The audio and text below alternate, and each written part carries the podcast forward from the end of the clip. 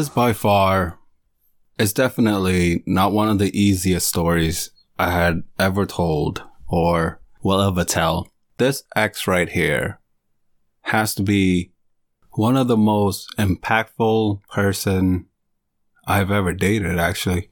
So just like any of our story, we have to give her a name. So in this one, I'm to name her Lucy. She's the main girl that I'll be talking about the most. However, there will be a, another X in the very beginning of this story. I will name that X Kimberly. How the story goes is that Kimberly and I have been dating for about four years at this moment. Kimberly and I used to hang out with this group of friends in Lowell. Now, this group of friends, they were very close to me. They were these nerdy anime weebos, basically almost childhood friends as well. So I guess you can kind of say that the trust and everything is all there. And I used to bring her out with us to things such as like bowling, uh, the arcades, and things such as that. She also was into as well.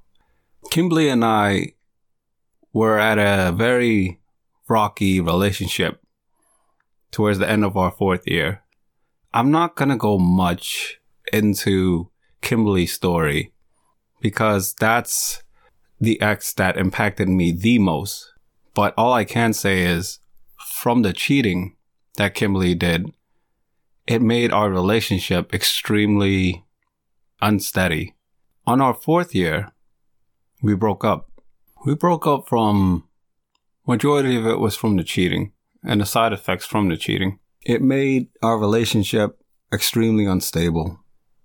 Things such as like I might have told her that I forgave her for the cheating, but I resented it so much. So much so that it was leaking out of me um, towards our tail end of our relationship. Like small little fights or anything like that would, would cause a really big explosion. Like it felt as if everything was triggering it. Uh, the trust was gone. And when I was angry, it was just starting to become very uncontrollable. I did things such as name calling her. I, I kept getting mood swings where I would get uh, like emotional as well. I would become quiet. And I kept doing this one major big thing, which was I kept bringing it up, even though I was the one who said to her that I forgave her. So I wasn't over it. But one thing led to another. And she broke up with me, Kimberly, that for some really strange reason, I remember wanting to stay together and working it out with Kimberly. I tried so hard. I guess I panicked from not knowing what to do without her. You see, the living situation at that moment was that I was living with her at her parents' house and we've been together with each other for about four years. So I didn't know where was I going to go.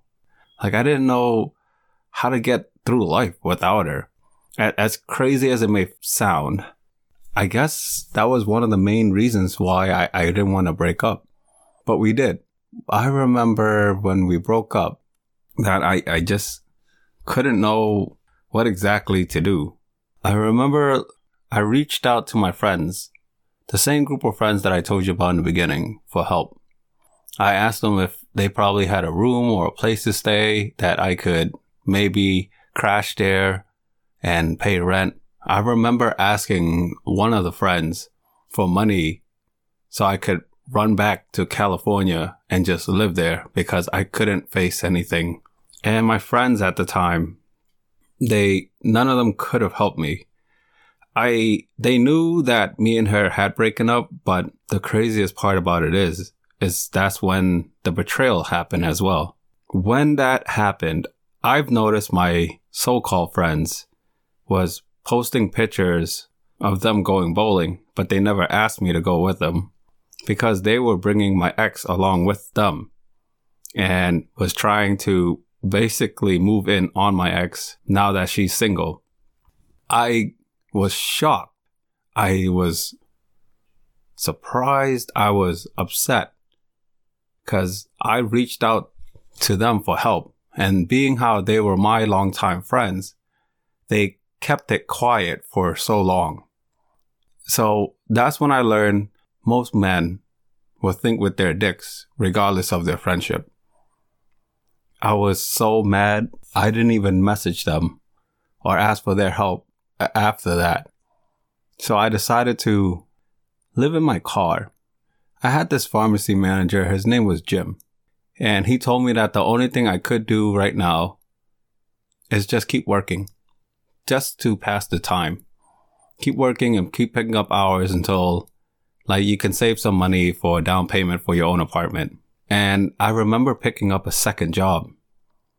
I worked at Tewksbury State Hospital. Both of these I worked in the pharmacy.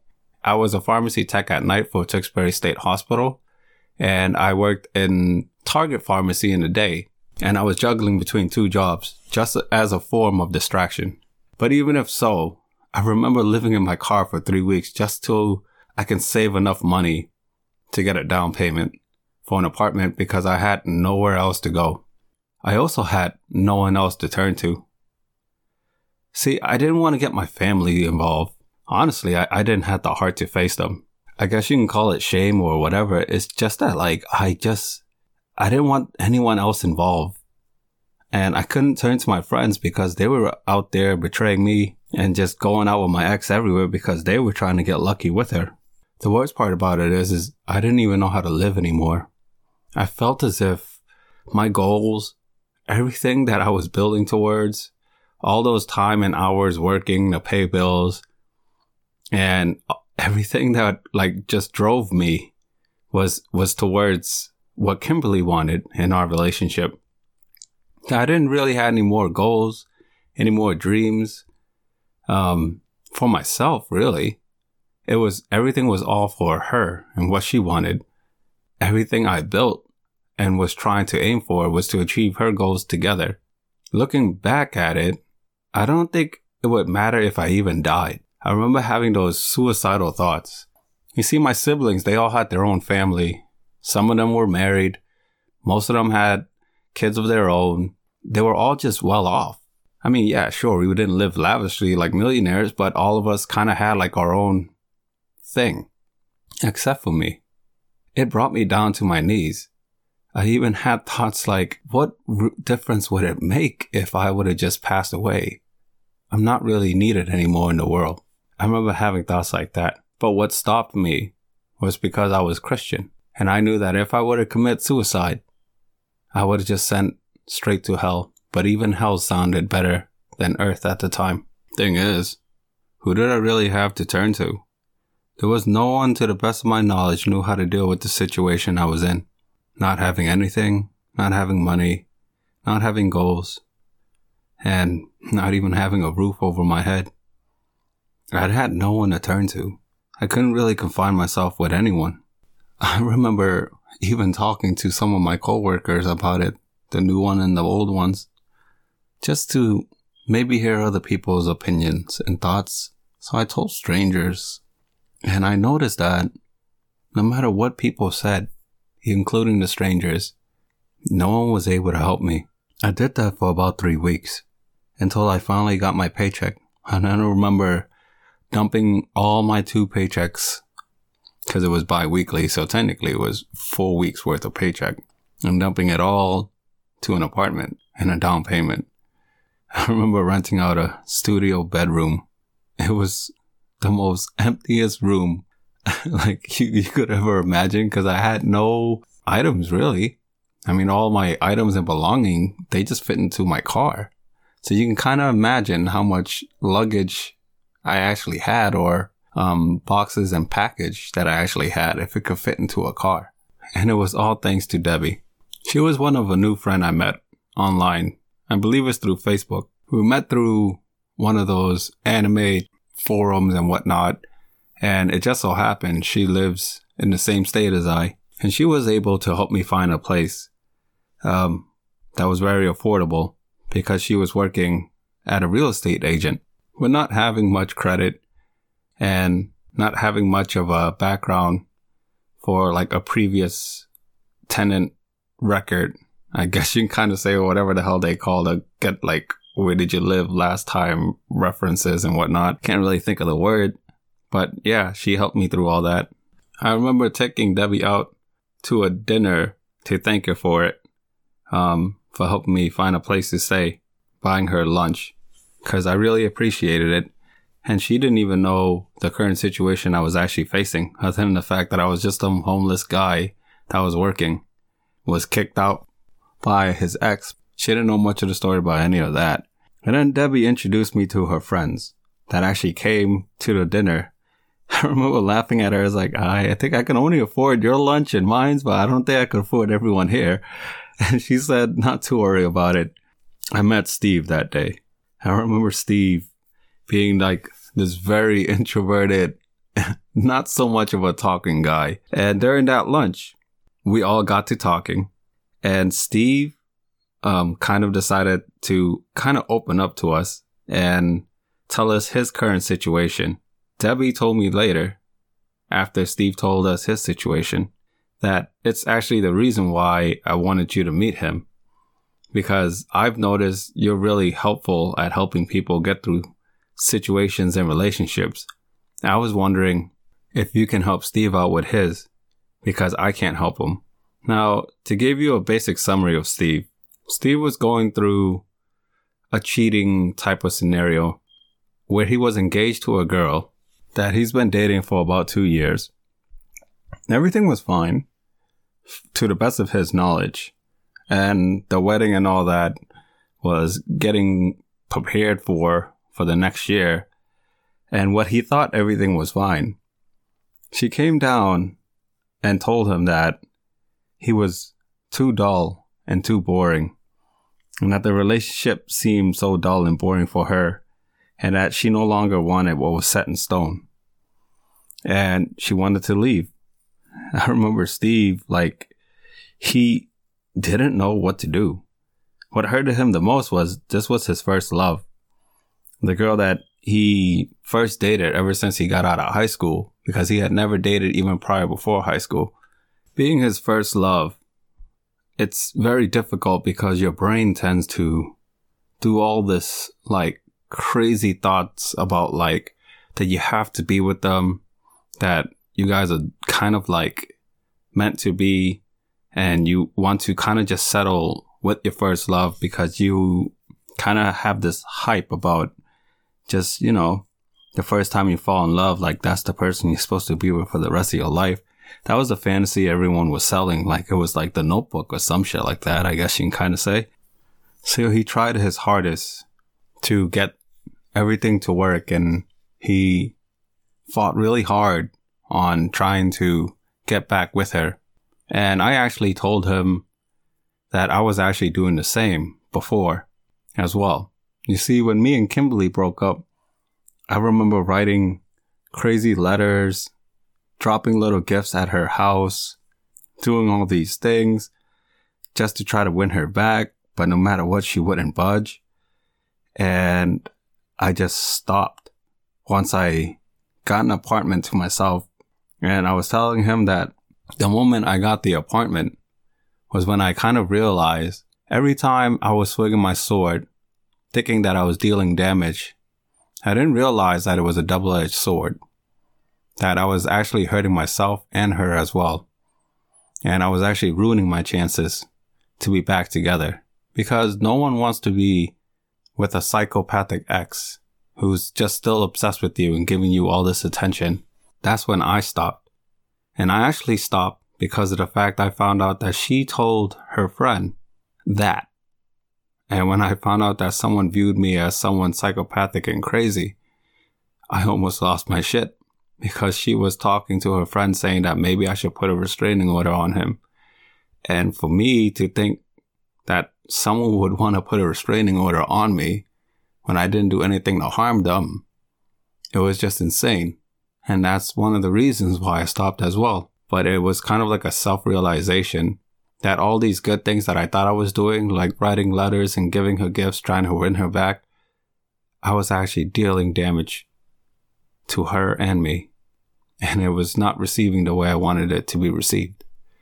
And I remember telling Steve that at the table, And he looked at me. It was almost like he had like this light bulb moment that, damn, was that what I was doing the whole time?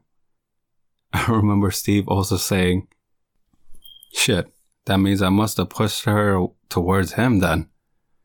I remember looking at him and saying, what? Pushed her where? And he said, she left me for someone else and she no longer wanted anything else to do with me. He started to break down in the middle of the fucking restaurant. And I remember him getting teary eyed and stuff like that. And Debbie started to move a little closer to him in the booth and kind of just patting him on the back. And I remember me and Debbie staring at each other and I was trying to give Debbie the signal. Like, Debbie, don't do that. You're, you're just going to make him cry even more if you're confiding in him. Oh, com- um, comforting him. and she didn't get the signal, so he started to cry and break down more in the middle of the restaurant. Mind you, none of us had anything to drink that day. It was lunchtime and we were just, just trying to eat and stuff. And, and the food didn't even get there yet. it was, um, it was somewhat embarrassing, I must say. That part didn't really get to my head. I was just kind of watching and at the same time, I remember feeling bad for him because he was just so weak and so vulnerable and he didn't know what to do. After he calmed down when the food arrived and all that stuff, I remember him apologizing so much to the waitress that was coming by and the waitress was ch- just telling him that like, no, no, it's okay. Don't worry. It's, it's, I can understand. You're having a tough time. I feel so bad for you. It's like, she, I remember the waitress asking him if, if he wanted anything, like, you know, it's like, just let her know and stuff like that. And I remember him staring up, looking at her, and he's like, can I have edamame? and this guy's breaking down, and all he can think about is asking the fucking waitress edamame. Oh man. But, I mean, I love edamame too, so. she said sure, and she went to go grab it. and then, um, I remember making that joke about him with him that saying that I can't believe you're breaking down asking a waitress for edamame. and he goes, I didn't know what to say. I just kind of wanted her to go away because I feel bad for crying. And we continue our conversation. One thing led to another. And I said to him, look, Steve, I will help you get through this. In which I did. Now, the thing about Steve that I'm not going to get into was that he was one of my biggest regret ever because of all the things I've taught him and everything that he learned from me. He used it for the wrong ways. And that's as far as I will go. He was a monster I created. He's the reason why I would never want to make any more of me exist in the world because now I know that not everyone can handle the things I teach them and use it the correct way. Now let's move on. Debbie invited me and Steve to her birthday party and all of Steve's friends. To give you all a current status update of my current emotional state was that I was still devastated. I was still recovering. I was still somewhat silent. I was still kind of taking it all in about what hit me and how the world took everything from me. I wasn't really a much of a party person, I guess you can kind of say.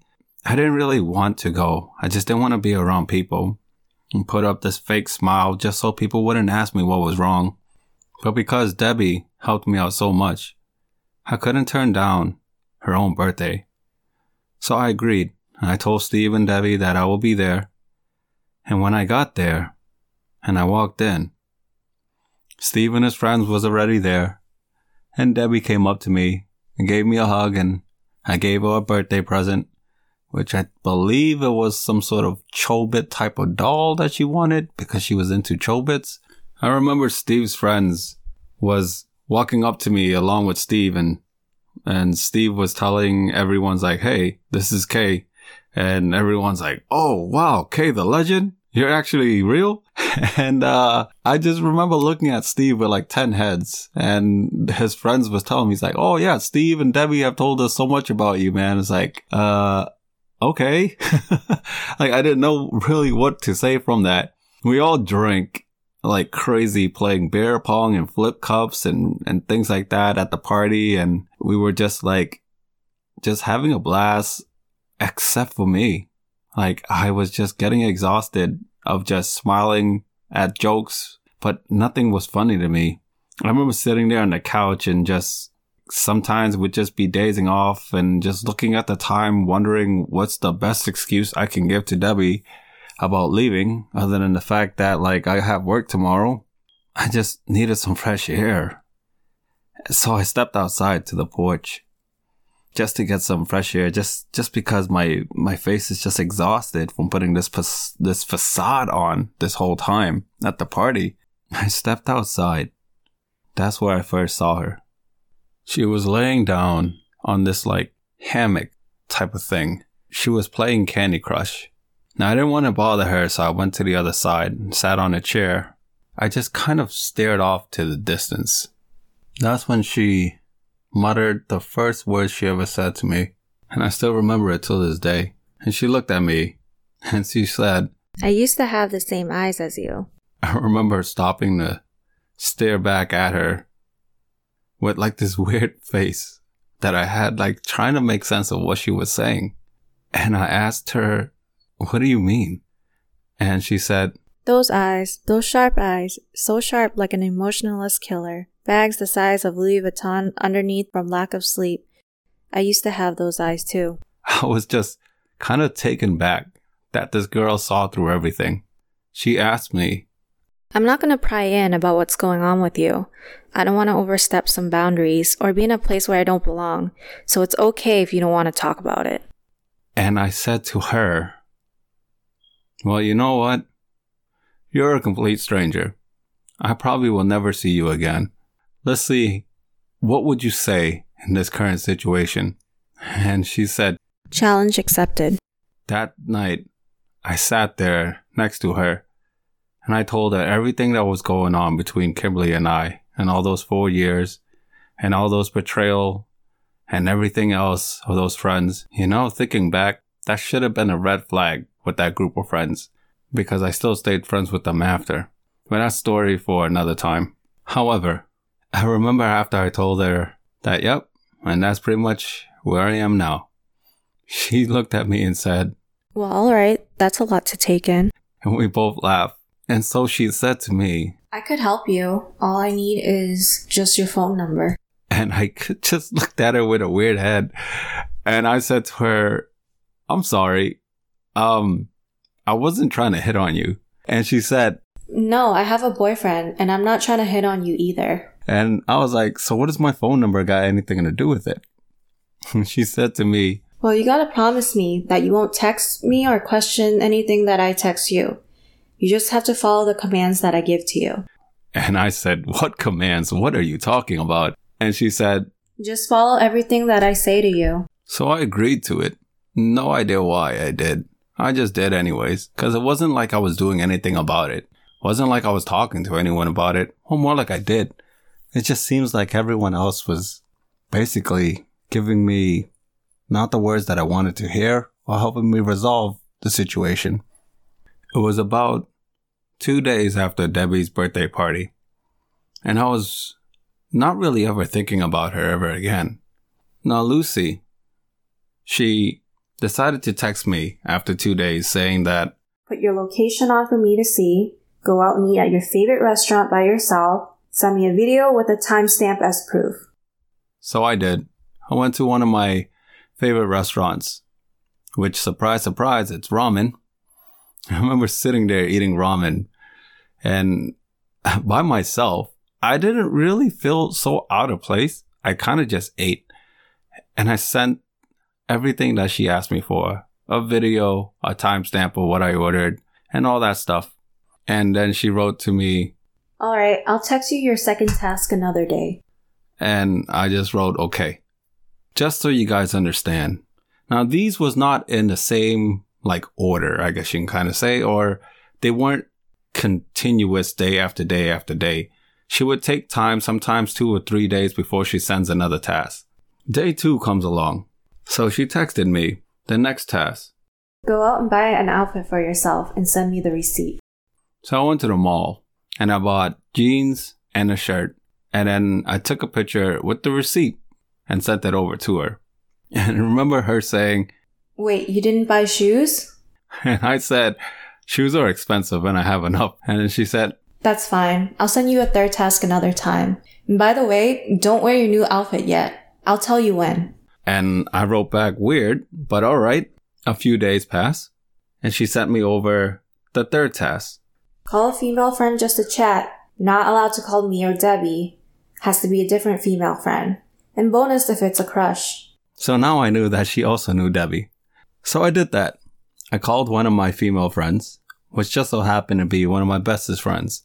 And we chatted and we talked for a few hours. And I remember Lucy asking me to take a screenshot of the time that we were talking. So I did that and I sent that over to her. And I remember her saying, That's great. I'll send you your fourth task in a little bit. now the little bit wasn't a little bit. She actually took like almost three or four days before she sent it over. And the fourth task Okay, go out and do your laundry, but it can't be at your house. it was weird, but I was like, okay. What she doesn't know is that I live in a studio apartment. We don't have laundry mats inside of our studio apartment, but it's okay. So I did that. And on the fifth day, or not the fifth day, but the fifth task, Text me all your flaws that you did wrong. Do not send me what she did wrong. And after you text me, I want you to delete it off your phone. So I did that. But it took me almost a whole entire day to write down all my flaws because I was trying to think of where that I went wrong and what did I do wrong because that's what she wanted to hear. She didn't want to hear what did my ex did wrong because she already knew it. She said only what I did wrong in all my actions. So I wrote that all down, sent it to her and deleted the text that she asked. Then I remember it was almost four or five days later I am just kind of confused. And I had no idea when's the next task coming. But I asked her in a random text message, Hey, I'm sorry to kind of betray the uh, rules here, but I'm really not understanding the point of doing all these tasks. So Lucy texted me, Do you remember when we first met and I asked you on a scale of 1 out of 100 how much does it hurt? And you looked at me and you said 99%. And I'm going to ask you again on a scale of 1 to 100 how much does it hurt, Kay? and I said, I don't know, 90%? And she said, Your flaws? I can explain that another time. But when I sent you to go get food, I want you to think about how you can get food without fighting with your partner about where to eat. Whatever you're in the mood for, you can get. Money? Being in a relationship costs a lot of money. Now you have the time to spend money on yourself. When was the last time you bought something nice for yourself? So for once, you can have your money and use it however you want it. Uh, when I sent you to do laundry, you're doing errands on your own time and you're not on anyone else's schedule but your own. Talking to a female friend without someone taking it the wrong way. People can misunderstand things even if it doesn't look that way. It may seem that a certain way to someone else. So I'm just trying to tell you that being single is a blessing in disguise. Having your own freedom, your own life is actually not as bad as you think it is. I remember it hit me like a truck. And the just the realization of she was so right. I used to spend so much time and effort into someone and, and always having to compromise. But of course, I never think much of it because isn't that what a relationship is? And the daily task of being a boyfriend and or a partner. But now I have all that back and it was given to me. But I'm over there sitting there, just crying and endless nights of just thinking and overthinking. I didn't even realize that I was gifted back all the time now that I could have used. That was the whole main purpose of the task that she was setting to me and why I wasn't allowed to question anything. So I said to her, was that the last task? No, there's a sixth task. It was a sixth step. And I said, okay, I'm actually ready for the sixth one. Sure, I'll tell you about it in a few days. So she voice called me in a few days. I was actually surprised because we always kind of stick to texting each other. And I heard her voice. On a scale of 1 to a 100, how much does it hurt? Um, I don't know. Maybe 70%? Well, you know, as cliche as it sounds, time really does heal all wounds. When you give yourself time to process what has happened and you're spending time alone, you can get to know yourself a little bit more. Um, at first, it's going to be weird, but you know, your brain needs to adjust to a new normal.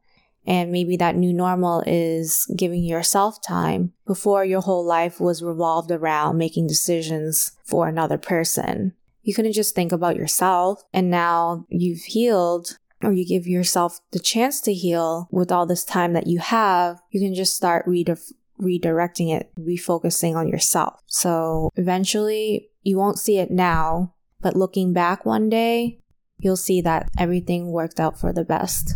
And I looked at her and I said, I think your math is off. And she laughed and she was like, I think you get the concept. I really did, but I thought it was funny. But yeah, what's the sixth task?